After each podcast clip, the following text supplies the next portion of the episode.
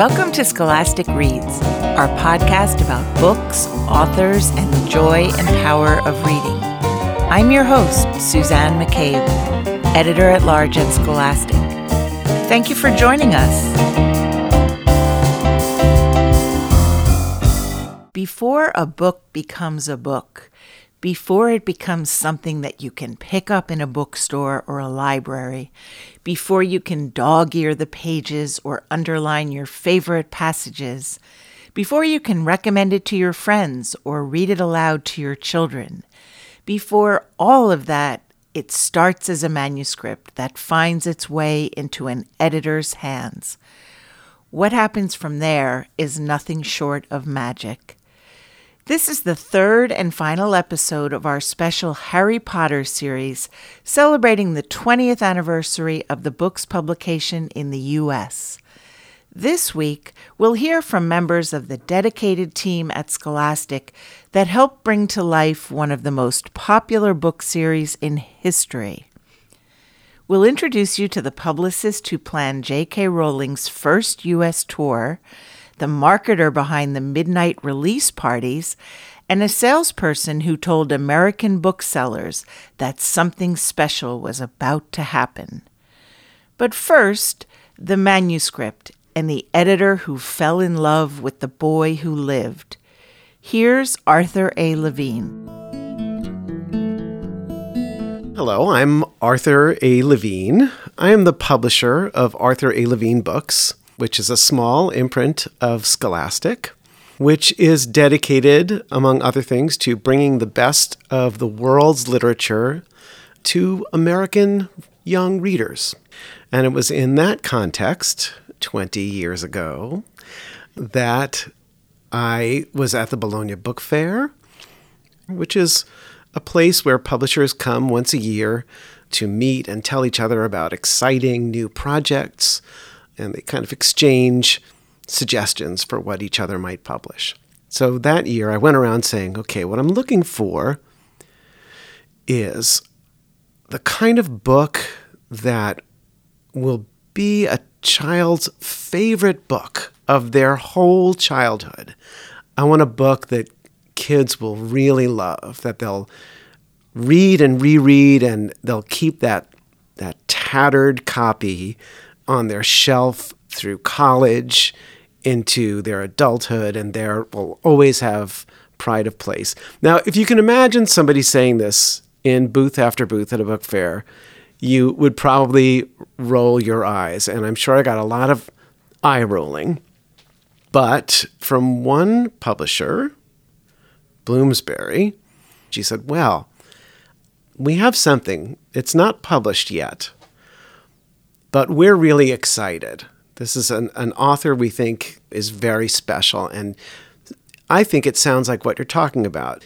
We don't actually even control the rights, but I happen to have a set of galleys. And so she gave me this set of galleys. And it was the one set of galleys that I accepted. I don't take a lot home. And I read it on the plane, and that was Harry Potter. I knew immediately that it was a special book. That's all that an editor can know is how the book affects them as a reader. That's always my focus. And it affected me in a special way. Did I know that it was going to become a phenomenon that we would be celebrating 20 years later? No. I couldn't be more delighted that the whole world really discovered J.K. Rowling and her writing. That that's every editor's dream as the series went from wonderful, quirky British book, as time went on, it became, as, as we all are saying, a phenomenon. Now, when something becomes a phenomenon, suddenly many, many, many other people become involved. I mean, it's never just the editor and publisher. It's always a team that makes any book. It's always the marketing department and the production and the manufacturing department and the art department. And that was true the whole way through. My focus as the sales went into the, you know, millions, my focus was to remain conscious of the fact that Jo Rowling is a person and she's a writer, and the books are her writing. And so I focused more and more intensely as the series wore on in just being the person who said, during the process of writing, during the process of editing, do not think of anything else. You know, we're going to put on blinders and we're just going to talk about the story as a story and the characters as characters and edit and in the same way that we would even if we thought no one was going to read it. Given all that's happened, people think, oh, you thought it was going to be a, a big hit. You identified some aspect of it that would be very cool for the market. No, I didn't do that. I was reading as a reader and I was thinking, wow, this is really making me love this book. I want to publish books I love that people will love. Because when Harry Potter came out, children's fiction, hardcover fiction, was not a hot trend. That was something that was actually quite difficult to sell in bookstores. And fantasy was not a particularly vibrant genre for children at that time. So none of that actually spelled giant world changing phenomenon. And boy, Harry Potter changed that a lot. In the early days, it was the number one, number two, and number three book on the bestseller list which was not a children's bestseller list. It was just a bestseller list. And this was a huge change because we were proving that a children's book could sell as many copies as an adult book. That in turn drew a lot of wonderful new talent into the industry and also convinced publishers to be more bullish about their programs and invest more effort in into selling and marketing and trumpeting the success of, of great new people. So I think it opened a lot of doors and raised the, the level of expectations beyond what they ever had been before. The idea that a book that I have helped bring into existence has touched somebody personally is exactly the entire motivation for why I do this in the first place. What Harry Potter has shown me is how widespread that really is. That more and more people actually do come up to me and say, This book made my child into a reader. I want you to know how important that was. Or this book was the book that got me through high school because I felt like nobody nobody appreciated me and I was the person hiding in the cupboard under the stairs. I mean, I that's all that a, an editor or a publisher could ask for, and I've felt blessed to hear it so often from people.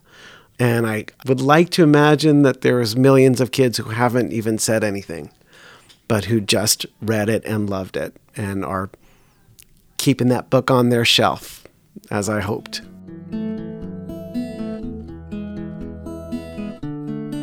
Hi, I'm David Saylor, and I'm the creative director in the Scholastic Book Group and also the publisher of the graphics imprint.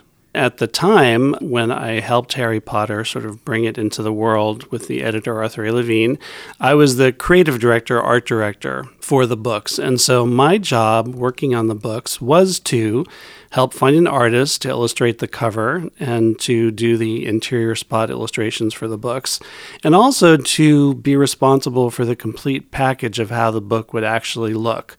So it's picking the typefaces, working with the design, choosing the materials that the book would print on, picking the patterns that were going to be stamped onto the sides of the case, picking the foil color, all of the aesthetic decisions that went into uh, having Harry Potter look the way it does is something that I was very much involved with from the very beginning.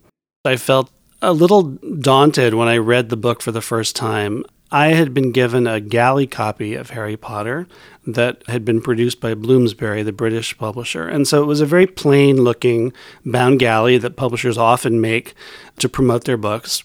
And So there was no look for the books at all, really. It was just a very, very simple, basically typeset sort of book. And I know that there had been a lot of excitement. Arthur had brought this book back from Bologna. Everyone at work was talking about it, and it was we knew that there was something special about it. And so I read it and I just loved it immediately. It's one of those books that I responded to from the first sentence. And I just remembered like not really being able to put it down. and then thinking, oh my gosh, I love this book so much. How am I going to design a package or create a book at the end of the day that's going to do this work justice because I loved it so much and I wanted to make sure that the book itself, when it came out and when it was published, looked special, felt special, and would attract attention so that people would look at it and say, Oh, I really want to own this book and I love it. Choosing the artwork, the artist was really interesting. And um, it definitely was a little daunting because Arthur and I both loved the book so much and we wanted to do the book justice. And I remember we were looking in my office at that time. I had sort of an alphabetical uh, art file that went from A to Z, and it was uh, samples of artists that I loved and that I wanted to work with over the years. And um, we got to G, and uh, I found Mary Grand-Pré, who was someone who I'd really had wanted to work with for a long time. I'd seen some of her picture books and some of her editorial work, and I thought, oh, you know, there's a there's something about her work that feels like this could be perfect for Harry Potter, and it was sort of like this aha moment when Arthur and I looked at her work and thought, oh, she could be so good. And it, in particular, there was a sample I remember which was of a boy wearing sort of a white and red striped shirt. So he was a contemporary kid, but he was walking through this fantastical environment with lots of interesting topiary plants and things like that. And so I thought what Mary could do so wonderfully was to create this rich, magical world, but have it be centered on sort of an ordinary kid like Harry Potter. But she could bring the magic and something special to the artwork. So, uh, she responded really well to the manuscript, and here we are. She created those beautiful, beautiful paintings for the covers and all the amazing chapter opening artwork for the books. She was thinking about doing the logo because we were talking about what kind of typeface we would use for the cover.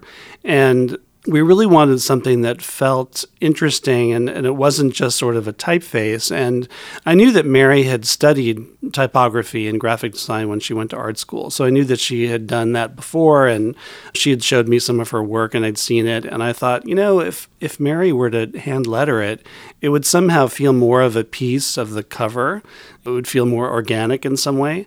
So she sketched it out, and I was like, oh, this is amazing. This is like so good. I mean, it was her idea to put the lightning bolt into the P of Potter and to create that sort of angular, the angular logo that she came up with. And so she showed us a sketch, and then she inked it, and that logo is now one of the most famous logos, I think, in the world at this point.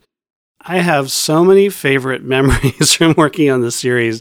A few of the good moments had to do with the secrecy that were involved with publishing Harry Potter, because after book three, we were publishing them in sync with the British publishers. And so we would get the manuscripts ahead of time and we would have to read them in secret because everyone wanted to know what happened next. And of course, we couldn't let anything out. There was no no hint of what the plot was to come could be let out.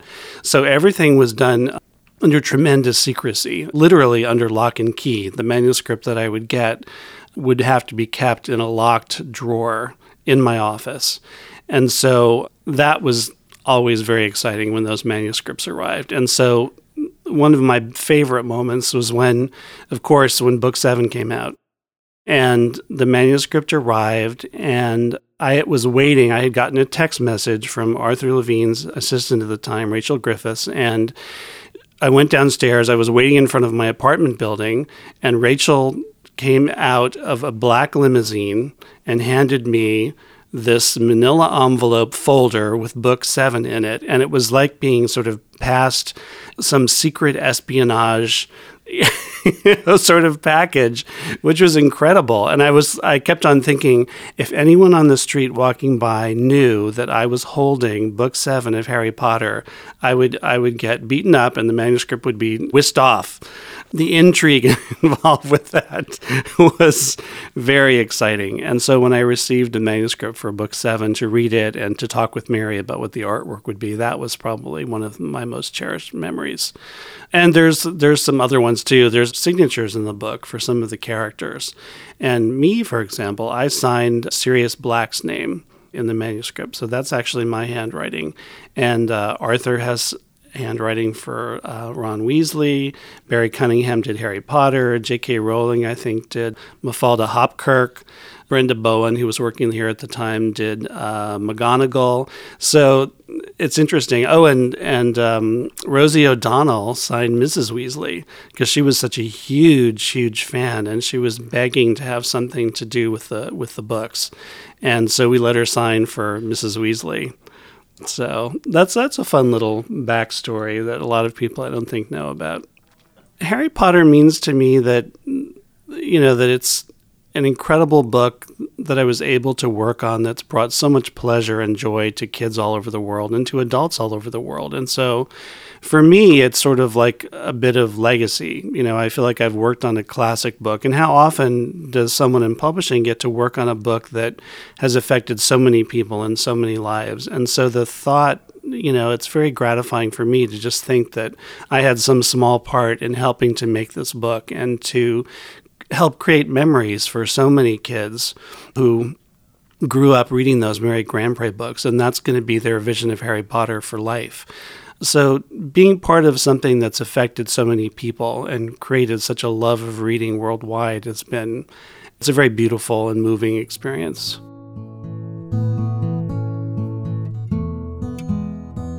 I'm Rachel Coun, Vice President of Marketing and Brand Management. Starting with Harry Potter and the Sorcerer's Stone, I have created the marketing campaigns to bring new readers of all ages to the series and engage all those existing fans on a year long basis. I must admit, my favorite promotional item was the first lightning bolt tattoo, which became an iconic symbol for the entire franchise. The best part of my job is working with the super dedicated, fantastic Harry Potter team across departments, including editorial, publicity, legal, sales, creative services, and I have to say, the unstoppable operations team. Together, we make sure all the retailers and librarians have what they need to launch a new book and make sure to create massive awareness to drive people to the stores and libraries. And I have to say, the biggest challenge for me over the years leading the marketing for Harry Potter was that we didn't always have a book to work with. As many of you know, once it came to Harry Potter and the Goblet of Fire, it was J.K. Rowling's wish that she wanted people all over the world to have the opportunity to discover her story at the same time. So, to that point, that is when there were no more advanced manuscripts, there were no more advanced reading copies, and nobody was able to read the book until the stroke of midnight on that on sale date. The moment of not being able to read the book until midnight, that became the marketing campaign. And that is where the midnight parties derived, not just for the book industries, but also for the film industry. When you're marketing, it's really your job to make sure that the retailers and librarians have what they need to both launch a book and to drive the traffic of consumers to that store and to those libraries. So this entails the advertising. Where are you going to advertise? I have to say, with Harry Potter, that's been a gift for me because I, it, for the first time, we were advertising books in, in, in venues that weren't just children's venues. Rolling Stone magazine, Us Weekly, Entertainment Weekly. We did highway billboards. We had airplane pulls over beaches. When Goblet of Fire came out, I thought, let's make this a great New Year's Eve moment. So, Times Square at midnight, you saw the book jacket of Harry Potter and the Goblet of Fire appear exactly at midnight. And just this month, we showcased our sizzle reel for the 20th anniversary also in Times Square. So, really, to create like a party moment around it. The key to introducing a new book is the book itself. That is the number one best marketing material you're ever going to have is going to be the book itself, especially one that you believe in and that you know people are going to want to grab for. The other part, of course, is the author. And I have to say that's what we did when it came to Harry Potter. We created advanced reading copies and we made sure that key people in the industry had them so they could read it early on to create this industry buzz. Because I think, as we all know, it doesn't matter how much a publisher is going to say this book is great. You want to hear from your peers. When your friends are telling you a book is great, when you hear reviewers saying a book is great, that's going to make you want to pick it up. The other important thing was J.K. Rowling was not known here in the United States. So we had to bring her here to introduce her to key booksellers and librarians even before the book came out. I work with an incredible team of people here at Scholastic. You know, a lot of people will use the term it takes a village, but I, I, would say with Harry Potter, it takes a city. And really, what it takes is people who are so dedicated and so passionate. And there's a team of people here at Scholastic across all departments where it's been an unbelievable ride. It's like to see the growth of Harry Potter, it's almost hard to explain. You know, we first started working on the book, there was a 50,000 print run. And then it, within a year and a half, we have Prisoner of Azkaban come up, and that jumps, you know, to such levels. And then we're going to the millions of copies, and we're finding out from friends or begging me in the industry, other publishers, how can I get this galley? How can I get this book?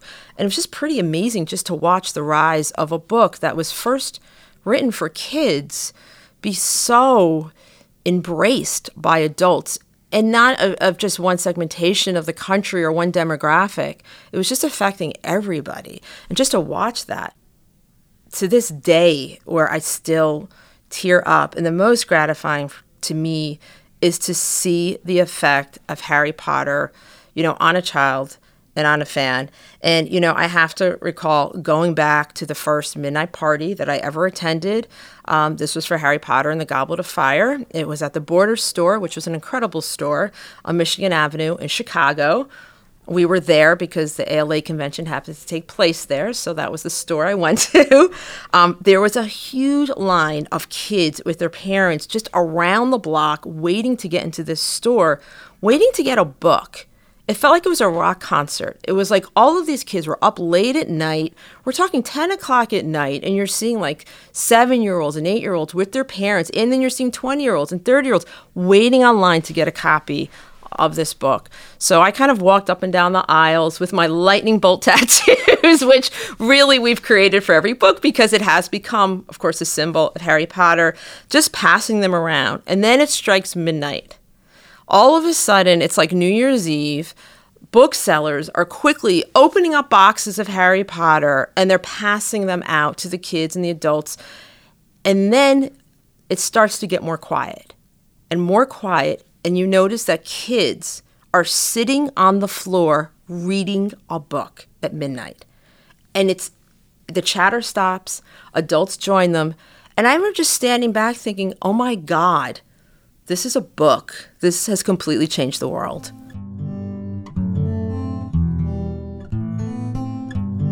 My name is Kris Moran. I was the director of publicity at Scholastic in uh, 1998 when the first Harry Potter book was launched.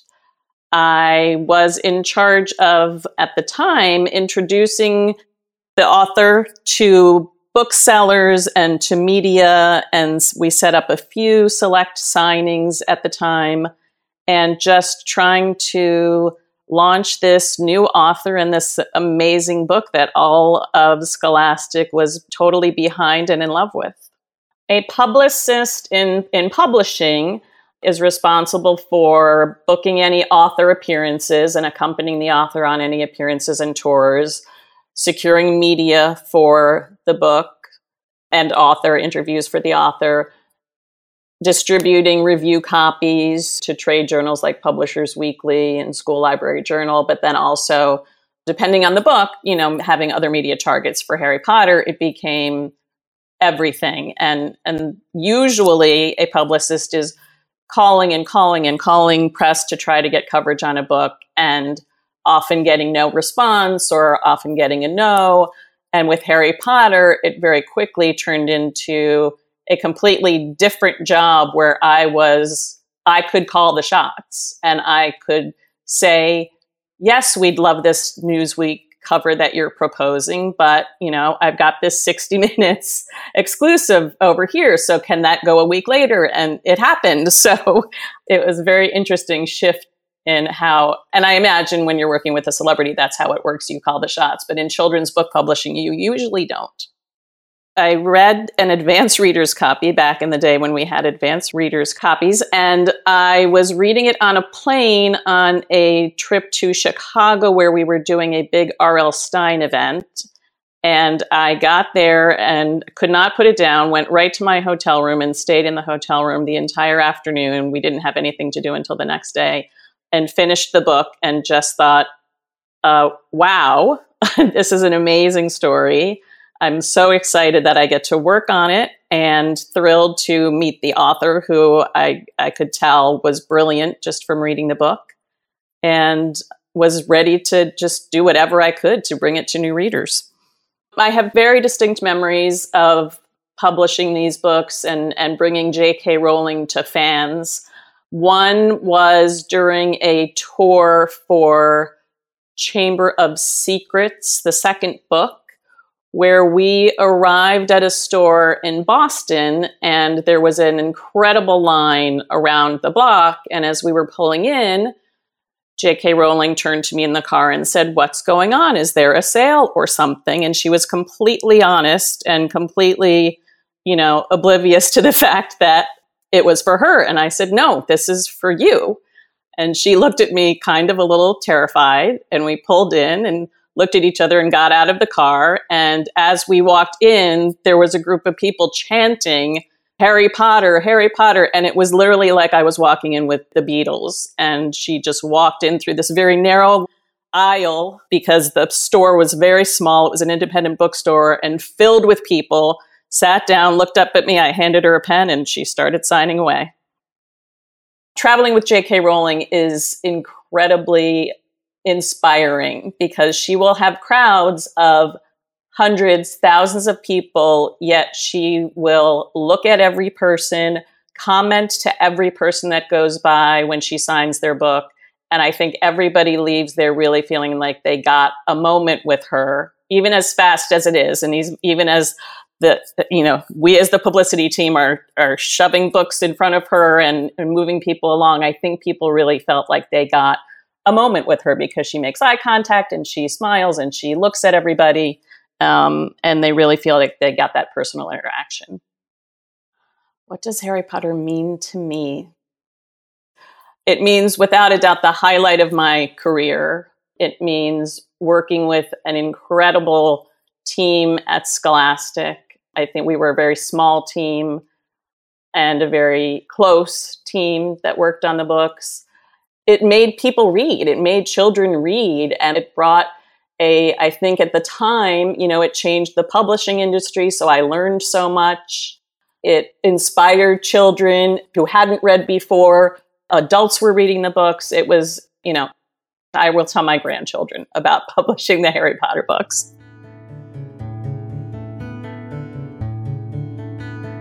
I'm Mark Seidenfeld. I am Vice President and Deputy General Counsel at Scholastic. My role in connection with this series and in trying to, wow, help bring it to life is uh, makes it sound so big and important, and it was just an incredible team to be a part of. Um, I, I, I really was the lawyer involved with this throughout, which was really, you know, starting out had no idea what we were all becoming a part of. And it was everything from dealing with the contracts, which is understandable, and negotiations. But as this series progressed and exploded into the phenomenon that it became, there were issues that came up and things that I was dealing with that not in a million years sitting in law school or when I started practicing that I ever imagined I was going to have to deal with.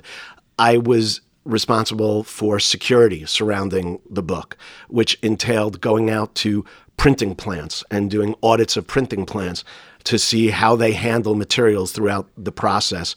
Um, it involved doing things and being involved with how we set things up around the office and how we were managing um, things. It was, you know, the exciting moments that I had where we were worried about security surrounding delivery of the manuscript itself. And don't forget, this series is 20 years old, so we're going back a ways when sort of digital transfer of files and secure files wasn't what it is today. So I was literally going over to the UK to pick up manuscripts and bring them back. So it was really involved in so many different aspects of the book that it was really, really exciting. My favorite memories of working on the series, it's kind of tough to narrow them down. Um, there were some incredible moments of, you know, dire craziness in those few days leading up, particularly those few days leading up to the actual release, where we were scrambling around based on finding things online that shouldn't have been online, whether they were real or not, um, you know, dispelling rumors about things. And I just remember in the midst of all that, just always sitting, and this was not a single moment, but this was a common moment around all the releases and sitting with folks here and just looking at each other and going, this is all about a book. This is unbelievable that this is all about a book. For the last book, when we brought it over, I had to keep it with me. I mean, this was like the craziest of the crazy ones, right? We had fallen into this pattern where I would go and pick up the manuscript and bring it back. Um, to to the U.S. and it was obviously a secretive process. Nobody could know. Um, that's all we needed for somebody on a plane or at an airport to know that I had the book on me. For the seventh book, carrying that manuscript around, I did not want to let it out of my sight, and literally didn't even want to put it in an overhang. Didn't want to go to the bathroom without it. I didn't want to go anywhere without it. And I was like, all right, well. The only place where I know it's going to be where nobody else is going to get to it or see it is under my tuchus, as they say. So I sat on it for the entire flight, took it with me to the bathroom, the whole nine yards. Another moment that I remember particularly was the last book release, number seven, and uh, we sort of were going around town to check out the different um, release parties and events that were going on. And I remember ending the night um, at the Borders store that had been at the Time Warner Center, which is kind of a sad memory in and of itself since Borders is no longer. Um, but I remember being there at midnight and seeing people at midnight just you know jumping out of their skin to actually finally get that last book and i remember seeing a parent and child at the cash register and while the parent is still paying for the book the child has dropped to the floor at their mother's feet beneath the cash register and just cracked the book open and started reading. And to me, that's what it was all about that we could get kids that excited about a book. Not a video game, not a TV show, not the latest movie, but it was a book, and they just couldn't wait to return to those characters, to return to that world that Jo Rowling created and they loved.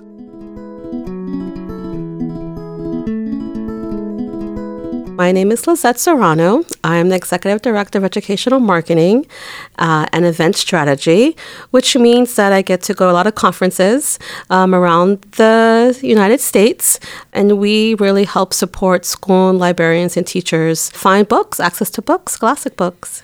My role at Scholastic, bringing Harry Potter books to life is many. I've been at Scholastic for over 20 years, so I have so many stored memories the very first is when I first started Scholastic as a wee little assistant.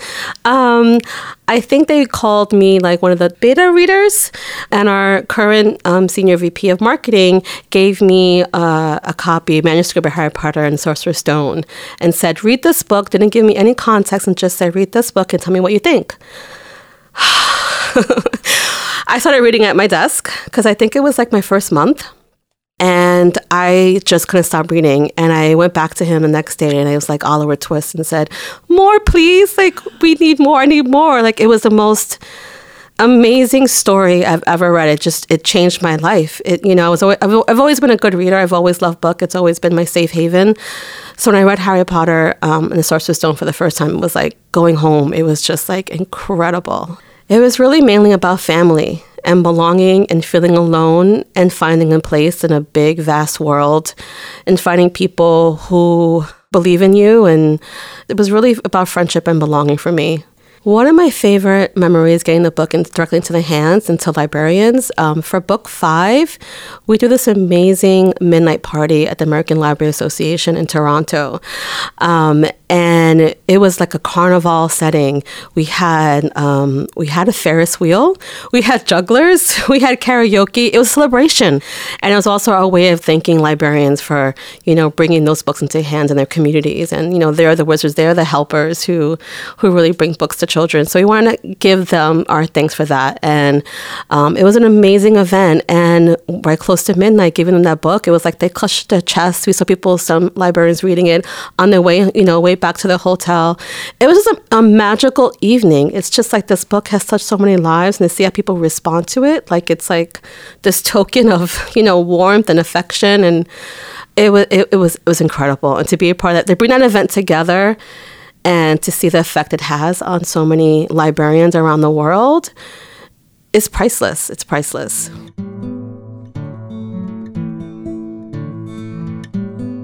Hi, I'm Roz Hilden, and I'm the sales rep for Scholastic located in Northern California. I fell in love with Harry Potter from book one, and I knew after completing reading book one that this was going to be a bestseller.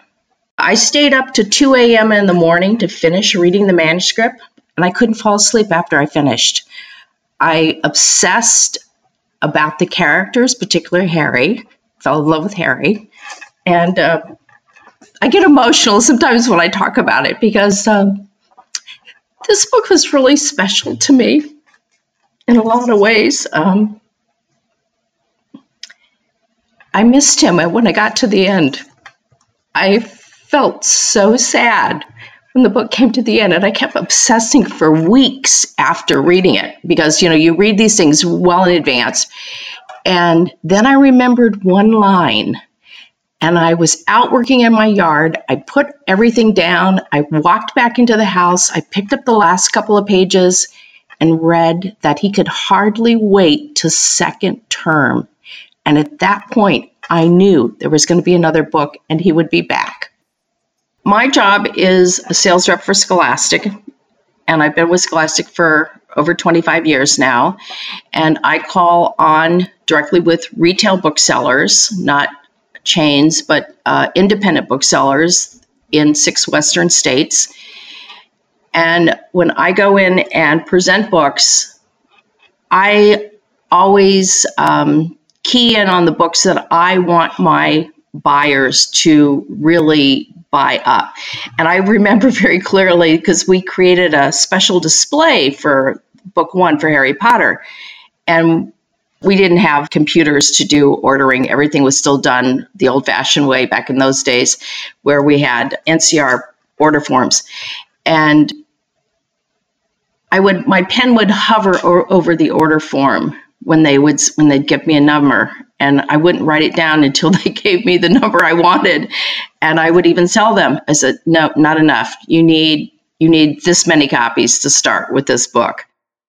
I remember one meeting that I had with Copperfield's books, I think it was on book three, where it wasn't just a solo meeting with the buyer. It was a meeting with the all the buying team because when you have some stores where they have multiple locations, they have a team of people who do buying. So it's the front list buyer, the back list buyer, the events coordinator. This case, it was also the general manager and the children's buyer all sitting together in one very small office and deciding what the number is going to be. That's what I saw that was really, really different. I also, I should I tell you this story? I also had a I had a friend who worked for Random House back in the day, and they were publishing the Bill Clinton book, and she was obsessing about it. And I said, How many are printing? She said, Two million. I said, Listen, honey, when you print 12 million, call me back, okay? Then you can be obsessing about something. The role I played initially was hosting a pre pub dinner in San Francisco. Uh, I hosted a dinner that had 40 people. I told everyone, hey, you better be on time and you better be prepared for this evening. The, the evening was magical. When Jo Rowling entered the room, it was as if a spell had been cast over that whole room. And I remember that that evening like it was yesterday. So that was my first impression and my first big step because if you don't have the booksellers putting the books in other people's hands, then the book just sits on the shelf.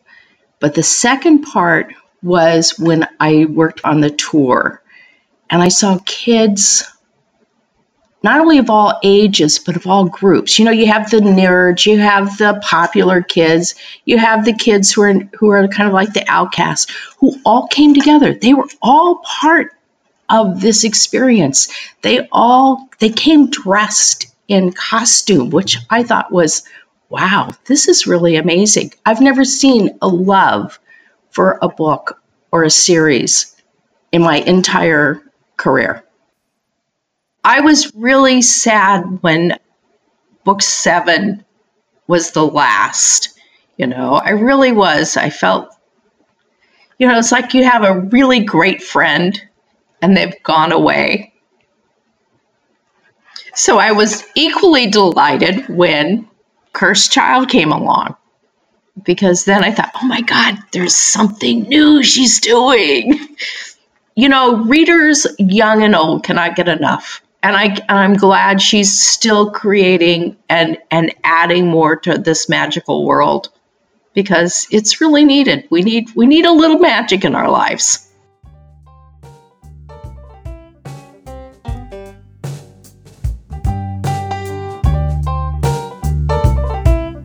Thanks so much to all of my Scholastic colleagues for sharing their wonderful stories today. And thank you for listening. To learn more about the past 20 years of Harry Potter magic, check the show notes or go to scholasticreads.com. Don't miss an episode of Scholastic Reads. Find us and subscribe wherever you get your podcasts, and each episode will automatically be delivered to your phone. Special thanks to producer Emily Morrow, sound engineers Daniel Jordan and Chris Johnson and music composer Lucas Elliot Eberl. I am Suzanne McCabe. We look forward to sharing more Scholastic Reads next time.